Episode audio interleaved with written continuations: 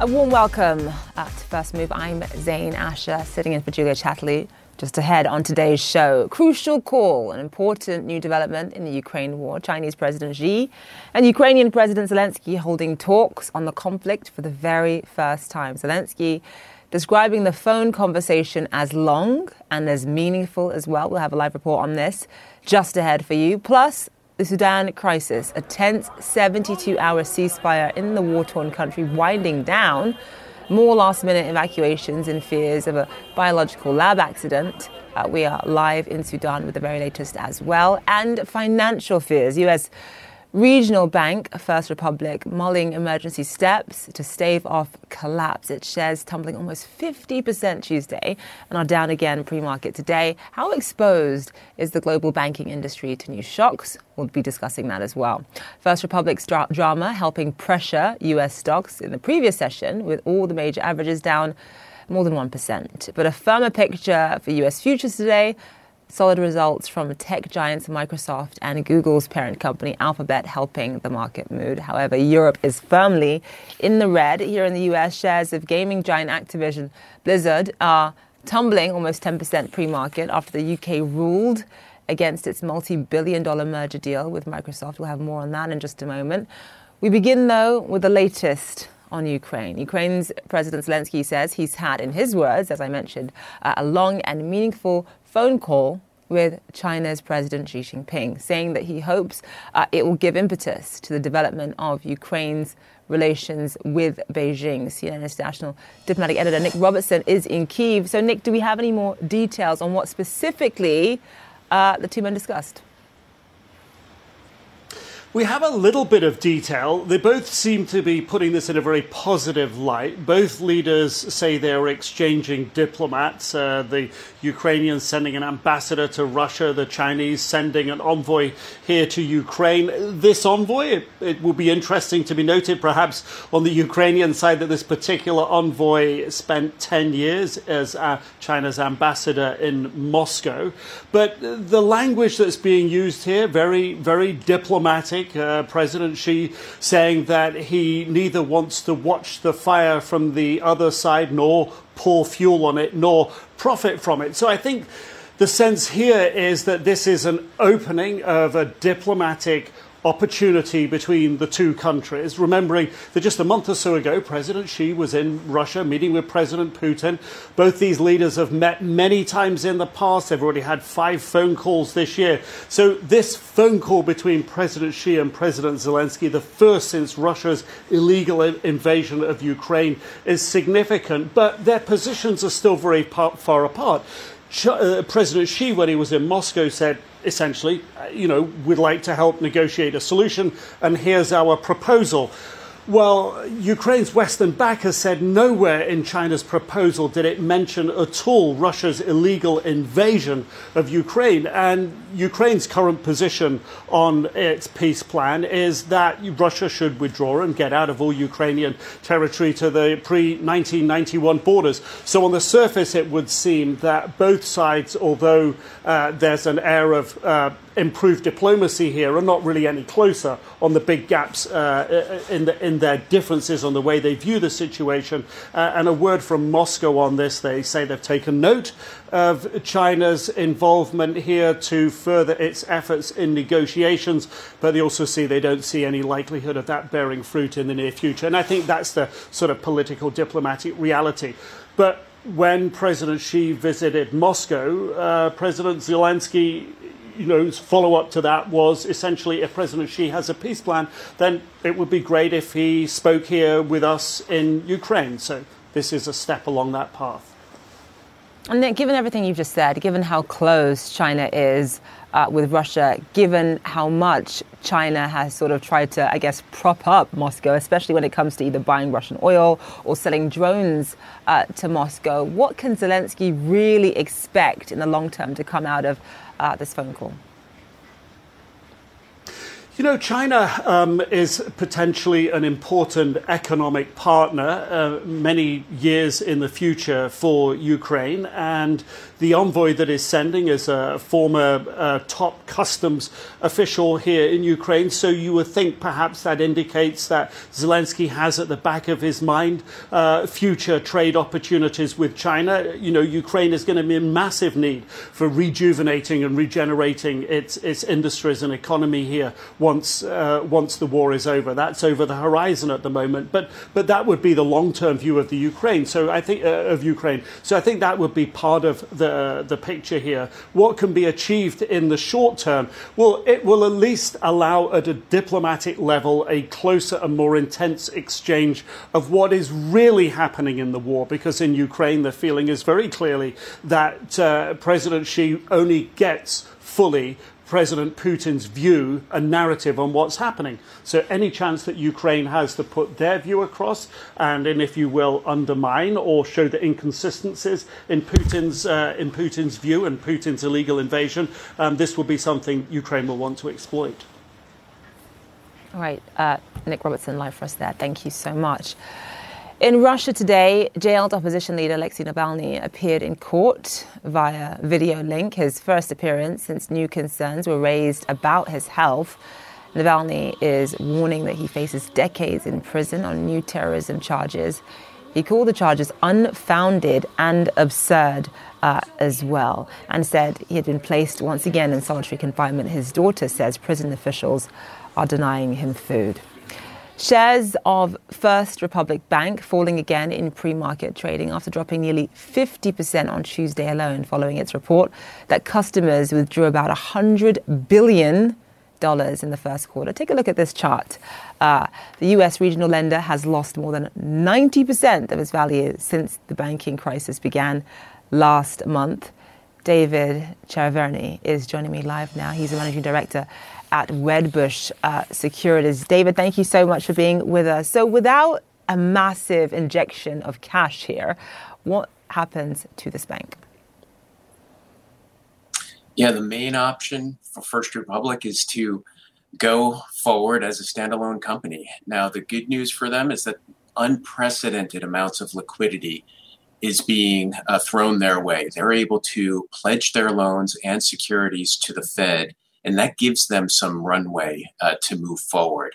But it's not going to be easy by any stretch because they're taking on significant borrowings because of all of the deposits that have gone out the door. So their net interest margin is really getting crushed here. So they already announced with their earnings release that they're going to reduce staff by 20 to 25%.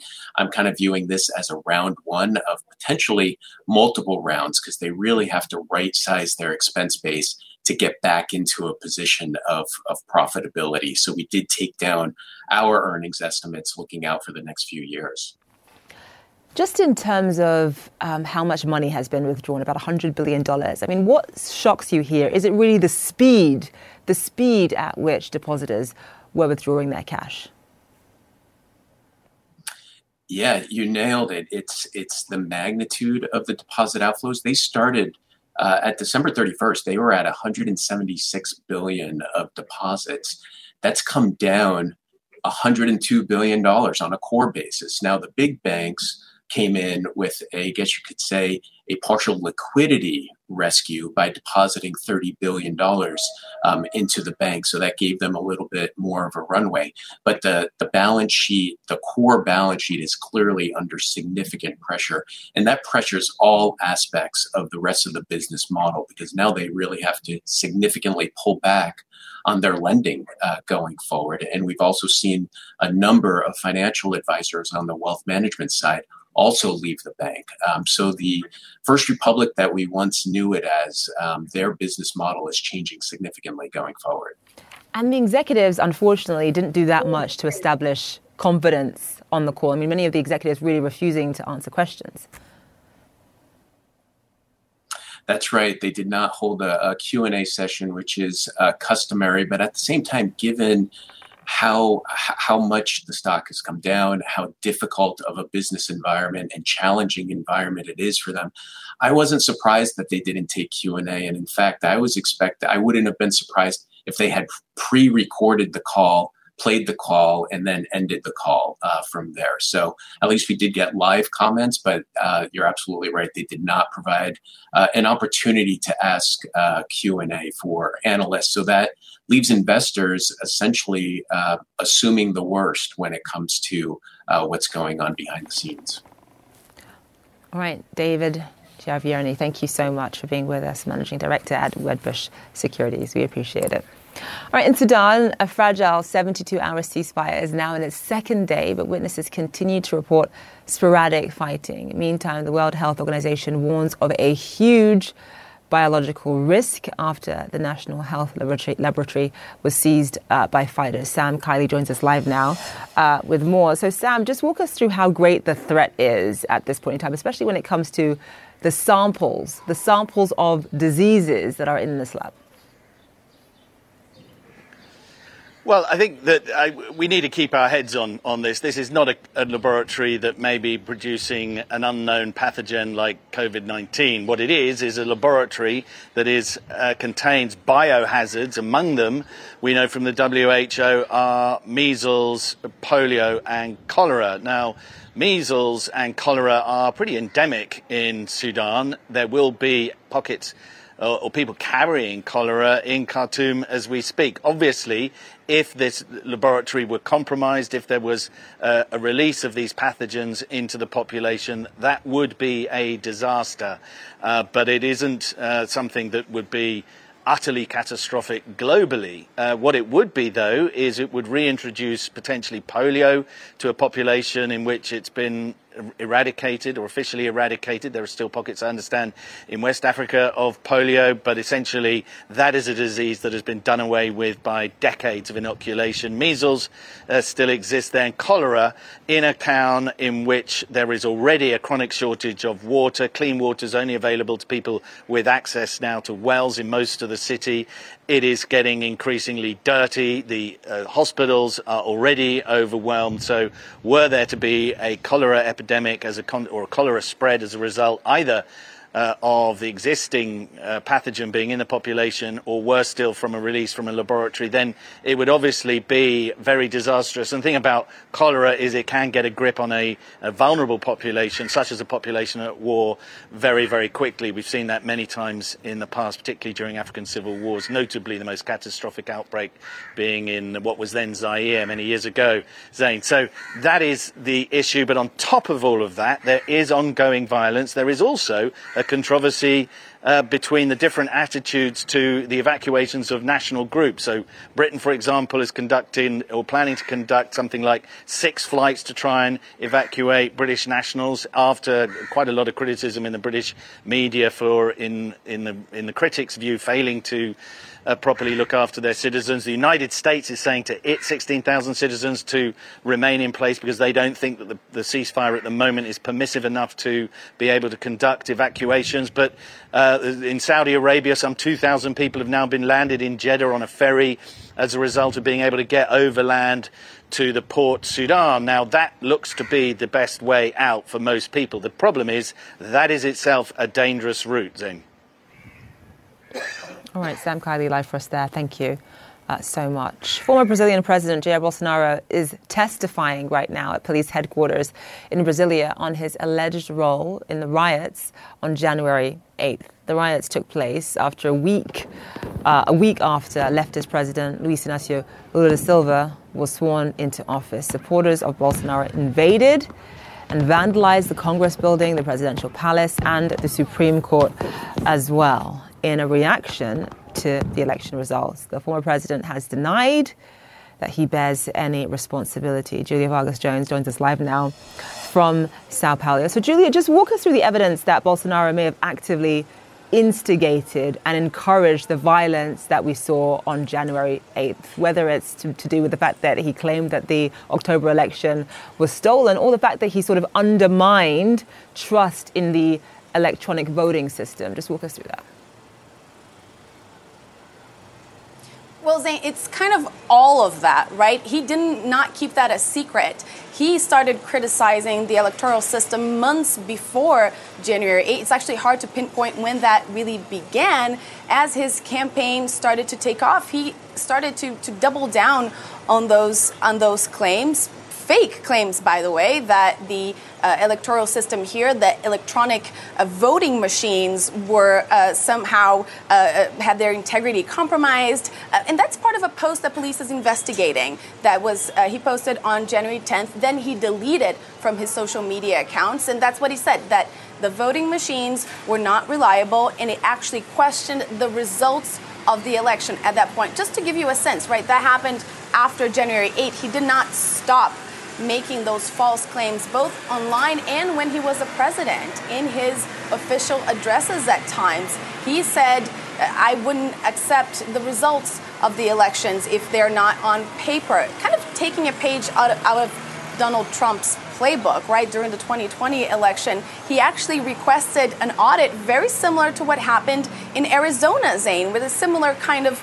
that went through the voting machines and did not find any evidence of fraud. But he warned of fraud in those electronic voting machines early on. Another piece that they might be looking into, investigators might be looking into, is a memorandum, a draft decree that was found in his justice minister's home during a raid that said that it was proposing a coup and laying out steps to instate a sort of military state of siege which, as you can imagine, in Brazil, a country with a young and, and not necessarily fragile, but still a young democracy that lived through a dictatorship during the 60s, 70s, and into uh, the 1980s, it's a very sore point for, for the political scene here. And another issue, Zain, that they're looking into is why did the president leave for Florida right before the inauguration of Luiz Inácio Lula da Silva, his opponent?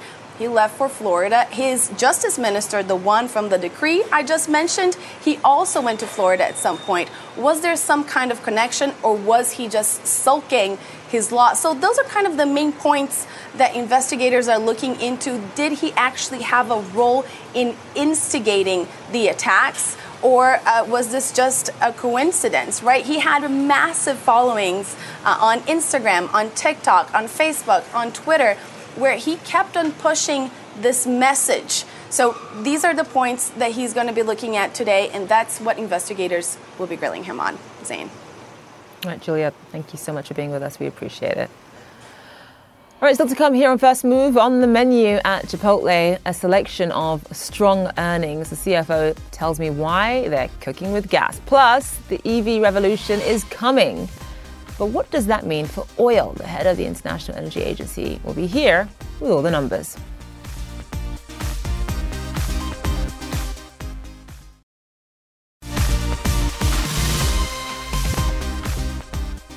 Microsoft's nearly $70 billion takeover of Activision Blizzard, blocked by UK regulators. The British antitrust watchdog says that the deal would harm competition in cloud gaming. Shortly after the ruling, Microsoft saying, quote, we remain fully committed to this acquisition and we will appeal. Claire Duffy joins us live now with more. Claire. That's right. So this deal would have been one of the biggest tech acquisition deals in history. It would have made Microsoft the third biggest gaming company in the world. And it would have put it in control of really popular games like World of Warcraft and Call of Duty. And as you said, it could have supported its Xbox gaming business, its cloud gaming business. Now, the UK antitrust regulator said the deal would harm innovation and competition for gamers. And this really adds to the regulatory opposition that Microsoft is facing over this deal. The US Federal Trade Commission sued to block the the deal in December, and the EU is already sort of reviewing this deal. And now both companies are saying they're going to appeal. And Brad Smith, uh, Microsoft's president, said that this deal sort of rejects some of the concessions that they had made to try to win over regulators. They had promised, for example, to make some of these popular games available on rivals' platforms, but it appears that wasn't enough to win over the UK authority here. All right, Claire Duffy, live for us there. Thank you so much. The Mexican restaurant chain Chipotle, with locations in the US, Canada, and Europe, is serving up better than expected earnings in the first quarter. The chain, which expanded its footprint with 41 new restaurants in the first quarter, says that higher menu prices has actually helped increase its revenue by 70, 17 rather percent year on year. The company has the goal of 7,000 locations across North America. Are they on target? Jack Hartung is the Chief Financial Officer at Chipotle. He Joins us live now. Jack, thank you so much for being with us. Let's talk about earnings, beating expectations, profits coming in higher than expected, partly because of um, obviously higher prices, more foot traffic, uh, lower cost in terms of avocados and other ingredients as well. How do you sustain it? Yeah, you know, in addition to in, inflation, which you know that's not new news. Every restaurant company's had to deal with inflation. We have as well. But our transactions are positive. So despite the fact that we've had to cover inflation with some menu price increases over the past, you know, 12, 18 months, our transactions were up 4% during the quarter. So we think that's a great statement that our customers are saying they still want to come to Chipotle. They understand that inflation is here and it's real, but Chipotle is still their choice to, you know, when they're looking for a great meal and great value, uh, they're still coming to Chipotle. When it comes to foot traffic, though, I mean, obviously, people, as you point out, people are still coming to Chipotle despite the higher prices. How are you sustaining that, though? Yeah, well, there's a number of things that we're, we're doing. First of all, um, we try to make sure every one of our channels is convenient and frictionless for our consumers. So we have a great digital channel that's almost 40% of our business, but we have a great inline business as well where customers come in, can come in, go down the line, interact with our teams, um, and have a great customized meal. And, and again, it's at a great value. Our our chicken burrito, which is uh, you know what more than half of our customers do get when they come to Chipotle, um, is still just a little over nine dollars. So it's a it's a really great value. But also, are, we're spicing it up with things like uh, a limited time offer with our um, uh, chicken al pastor, which our customers have really really loved. About one in four customers are getting it. We've also engaged really with the al pastor is really very popular. popular. Very popular. Customers love it. Um, you know, the, the great thing is when we have something new, customers are excited to try it. But importantly, on the chicken al pastor, they're trying it and liking it, and they keep coming back. And we're bringing new customers in, we're bringing existing customers in more often, and so it's been a big hit so far. You guys have raised prices, I think, three times over the past year and a half. Do you plan to continue that, especially given inflationary pressures? Yeah, no further plans right now. You know, in the first quarter, our inflation in terms of our ingredients was relatively flat. We're still seeing wage inflation. So we don't have any further plans. We're going to watch what the landscape looks like. We're going to watch what happens to the macro economy, what happens to inflation of our ingredients. We know we have pricing power. Um, we know that we, uh, you know, have the ability to protect our margins when inflation comes in. But we're going to be very patient before we take any action. So, as you point out, despite the price increases, you've, you've seen sustained growth in foot traffic. Are you concerned, though, about what the price increases will mean for lower income customers coming to your stores? Yeah, you know, in the fourth quarter, we did see that lower income consumers pull back a bit. In the 1st mm-hmm. quarter, we saw them come back almost to the same level as they were before the fourth quarter. So we think that's a great, you know, indication that even at the lower income level, um, the value of coming to Chipotle and get a burrito for nine dollars compared to any other choices out there.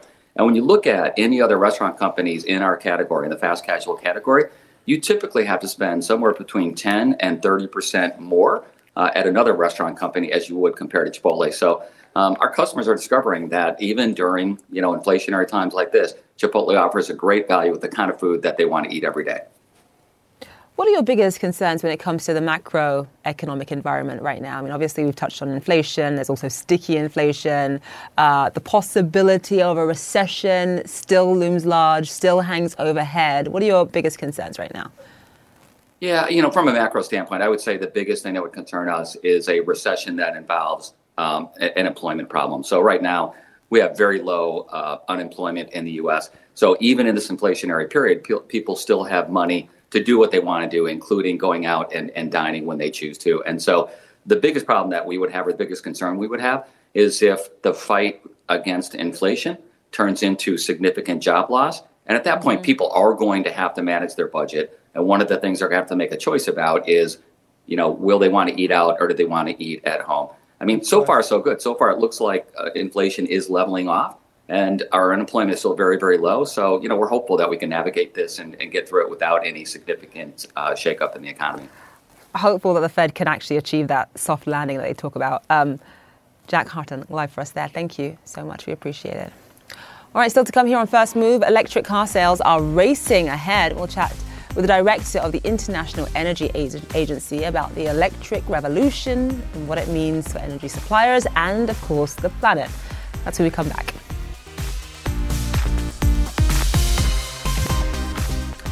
Welcome back to First Move. US stocks up and running this Wednesday. A firmer picture in early trading after Tuesday's sell off which was, of course, driven in part by fresh uncertainties in the US bank sector. Attention turning to Washington, where the House could vote today on a Republican backed bill to cut the US budget and raise the debt ceiling.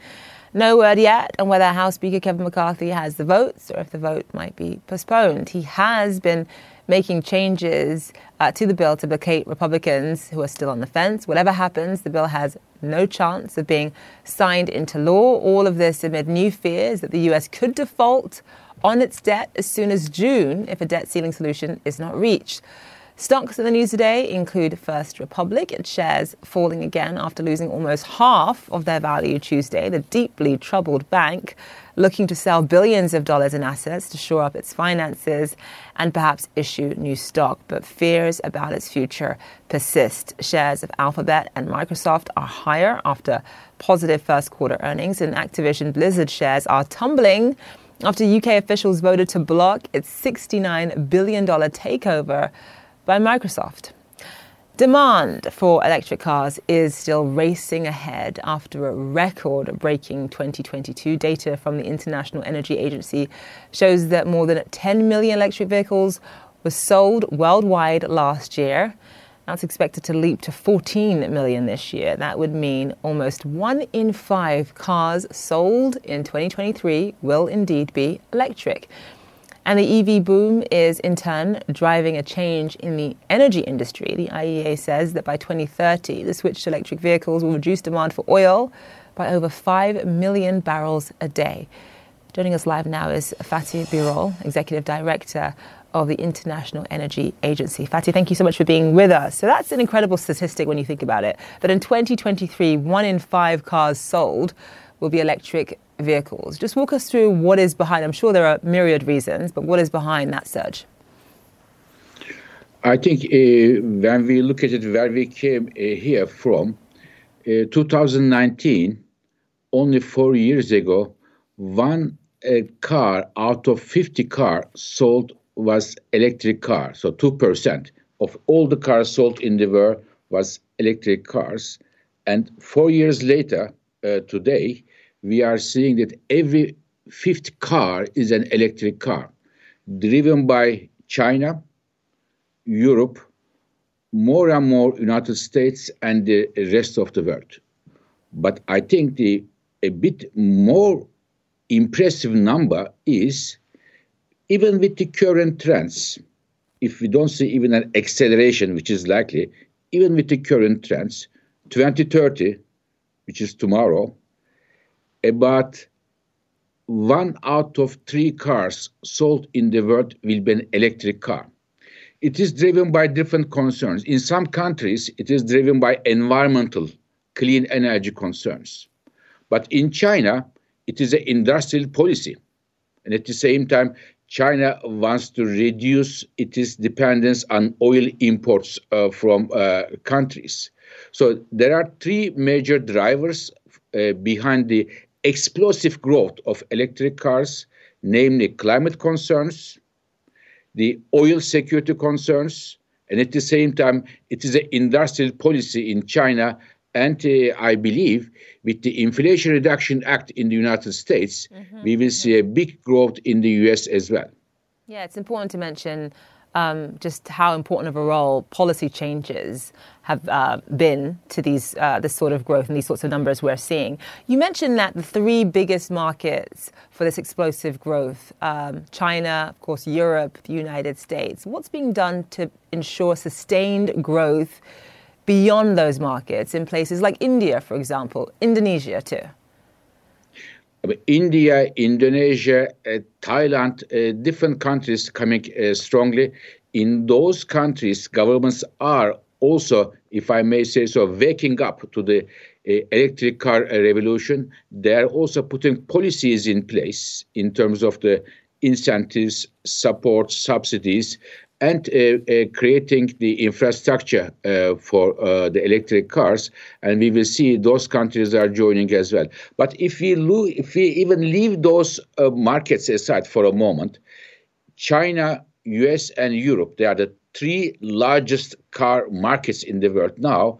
In 2030, 60% of all the cars sold in these three largest car markets will be an electric uh, car, and this will have significant implications for the oil markets, uh, for the oil industry.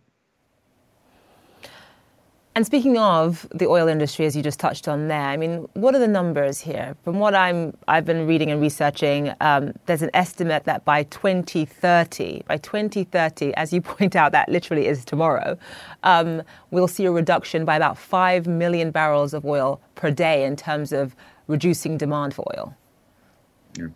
So uh, when we look at the oil consumption today in the world, about 40% of oil consumption comes from the road transportation, cars, buses, and trucks. In terms of cars, we are uh, we just discussed this electric cars coming uh, very very strongly. Uh, buses are uh, on the line, and the next wave will be uh, trucks. As such, even with very conservative uh, uh, assumptions, we think we will uh, see there will be at least 5 million barrels per day of uh, oil consumption avoided. And the biggest impact will be on the uh, gasoline and diesel uh, consumption, as they are the main input for the cars. But we should also, in addition to oil industry, we should also take note that the automotive industry uh, the car manufacturing industry is going through a major transformation that we have not seen since the early 20th uh, century, moving to uh, from the uh, fossil fuel uh, run cars, trucks, and buses to an electrification of the our transportation system. So the, the, the key word is electricity is the future for the transportation sector. All right, Fatih Birol, Thank you so much for being with us, Executive Director of the International Energy Agency. We appreciate it. All right, for a long time, there was little new about Newark Airport in New Jersey, but it's amazing what a difference a few billion dollars can make. Richard Quest takes a peek inside next.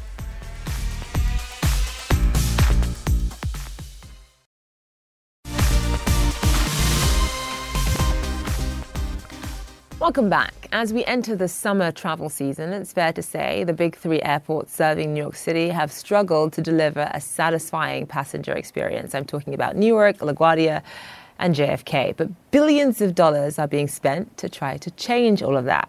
Richard Quest spoke to the man driving the upgrades. Traveling to New York City used to be a miserable experience, something to be endured, not enjoyed. It was a journey through places like LaGuardia that Joe Biden once compared to arriving in a third world country. And the other airports in the tri state area weren't much better. JFK, Newark, and even the Port Authority bus terminal. They were too small, out of date, and difficult to get to. Survey after survey showed travellers thought they were amongst the worst in the country. The Port Authority has spent billions of dollars and many years rebuilding the travel experience. LaGuardia Terminal B, rebuilt, reopened, and just named the world's best new terminal by Skytrax. And now Terminal A at Newark, recently opened after a $2.7 billion renovation. I like this. And that's where I met the man behind it all, the head of the Port Authority, Rick Cotton. Soup to nuts. We are tearing down the old facilities and building new 21st century facilities uh, at every single one of our major airports. Michael O'Leary of Ryanair is a firm believer that all you need is a shed. That you go in the, you've heard this, you go in the front, you go out the back. You don't necessarily subscribe to that view. You think there needs to be something that says something. Yes, well, airports are gateways, first of all and they're also symbols of the regions that they serve. And so that's what they need to be. One of the airports isn't actually in New York. It's Newark. Now they're proudly pointing out that Newark is close to New York, but it's actually next door. You will see references to New Jersey across this new Terminal A. You will see constant references to New York across the new LaGuardia. You will see future tense. Uh, we're spending $19 billion at JFK. You will see in those terminals New York. Mr. Cotton told me that the old Terminal A was built 50 years ago. It was another era in travel. Over the years, it was too small and in the worst condition of all the terminals at Newark. He told me the lessons they learned as they were building the new Terminal A. What we've learned is you need open spaces. You can't have pinch points. You can't have places where queues form. Uh, you have to have the technology support rapid throughput, the ease with which people board, so that all of these gates are equipped with e gates in ways that right now people can board just with their cell phone, but in the future it'll be biometric. We're getting ready for a summer that last year was horrible.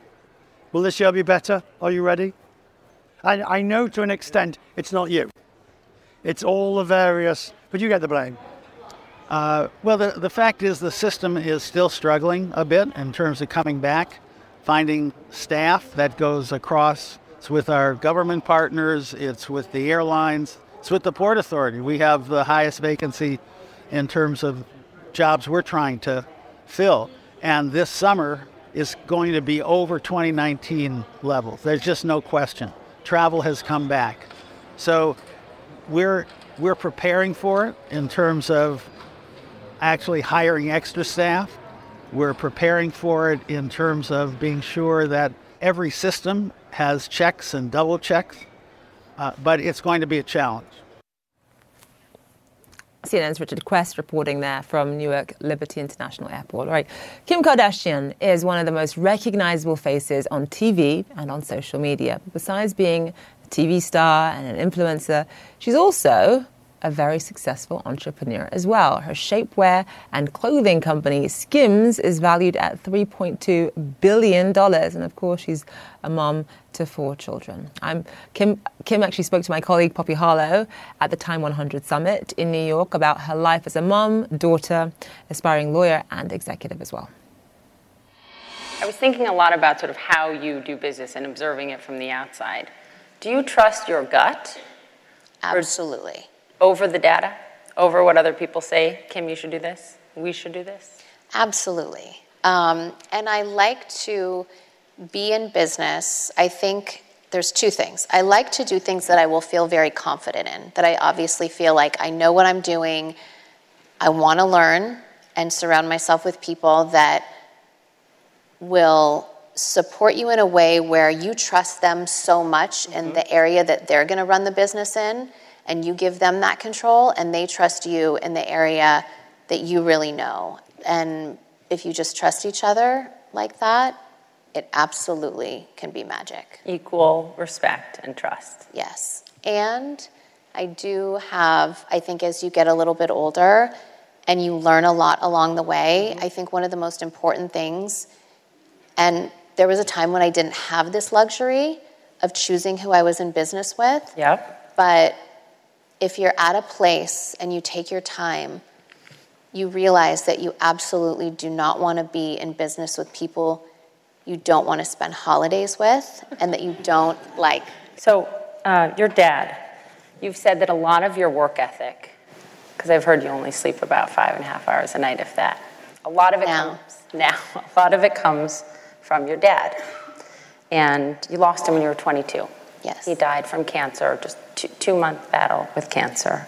Um, he was a lawyer, and your dream was to follow in his footsteps. We were talking about this backstage. My dad, too, lawyer, died when I was young, four months in the hospital. So I, I, I understand that and wanting to make them so proud. Is his memory and what he wanted for you and what you learned from him a driving force now in your criminal justice work? Absolutely. But I know that he would probably get such a kick out of this because he wouldn't have expected it at all.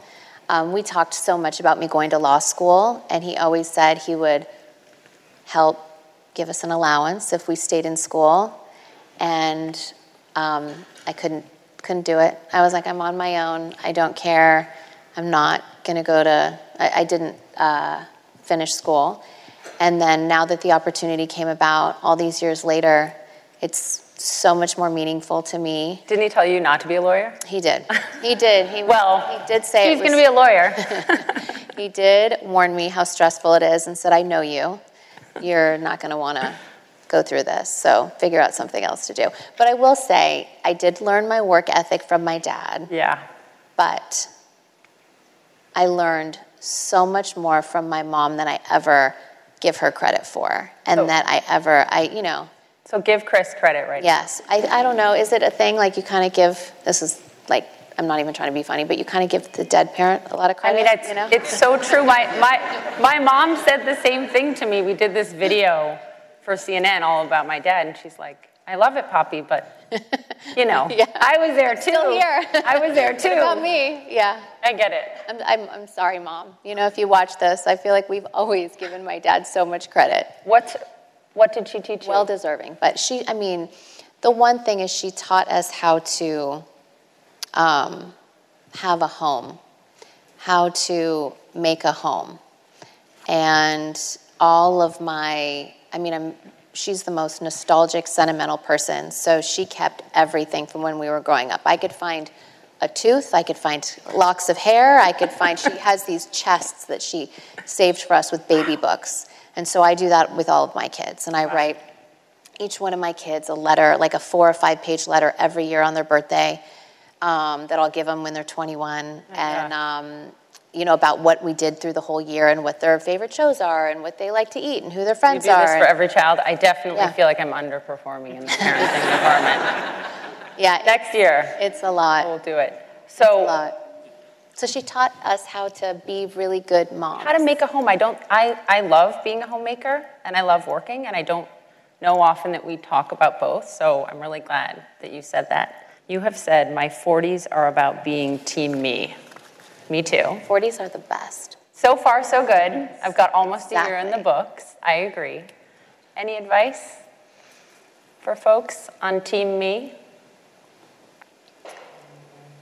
just oh my god i have so much advice and i'm blanking um, i mean i think it's just really simple like i live my life just trying to be a good person be do right by other people you know be kind to everyone and focus on yourself. Sometimes you need to give yourself a little bit more love.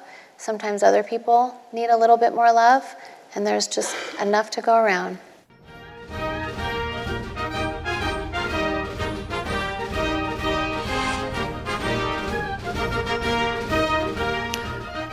Right, these are live pictures outside the White House in just a few moments from now, US President Joe Biden is set to welcome South Korea's President Yoon Suk Yeol at the White House. You just were listening to the Marine Corps band uh, playing there. This is uh, the South Lawn, where we expect a traditional state arrival. The two leaders will listen to a Korean choir and they will both make brief remarks. Later, in about an hour, or a few hours rather from now, they'll be giving a joint news conference. And tonight, the Bidens will host a state dinner for President Yoon and his wife as well. The state visit comes under the banner of the Washington Declaration, and of course, we will bring you all the pomp and circumstance live when it begins next hour.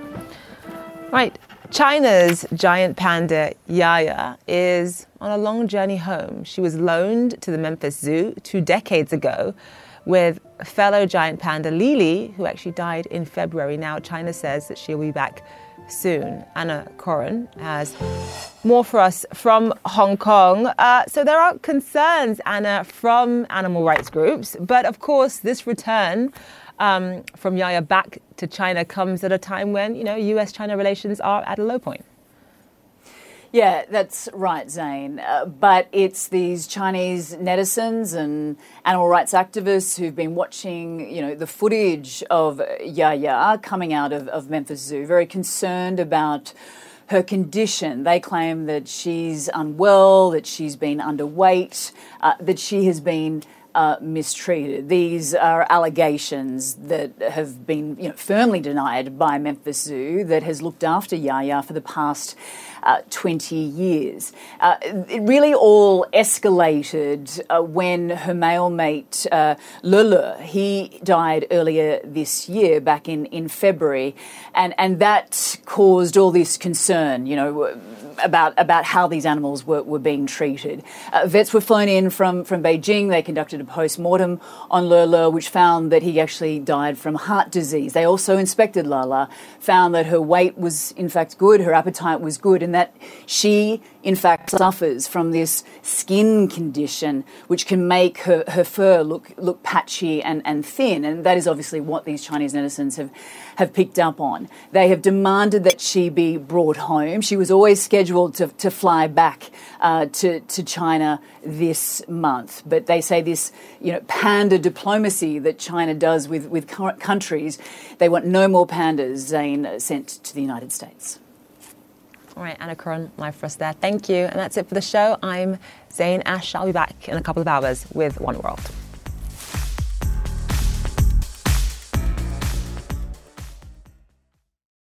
Quality sleep is essential, and that's why the Sleep Number Smart Bed is designed for your ever evolving sleep needs. So you can choose what's right for you whenever you like. Need a bed that's firmer or softer on either side? Helps you sleep at a comfortable temperature, quiets their snores. Sleep Number does that. Sleep better together. JD Power ranks Sleep Number number 1 in customer satisfaction with mattresses purchased in-store. And now, save 50% on Sleep Number limited edition smart beds for a limited time. For JD Power 2023 award information, visit jdpower.com/awards. Only at Sleep Number stores or sleepnumber.com.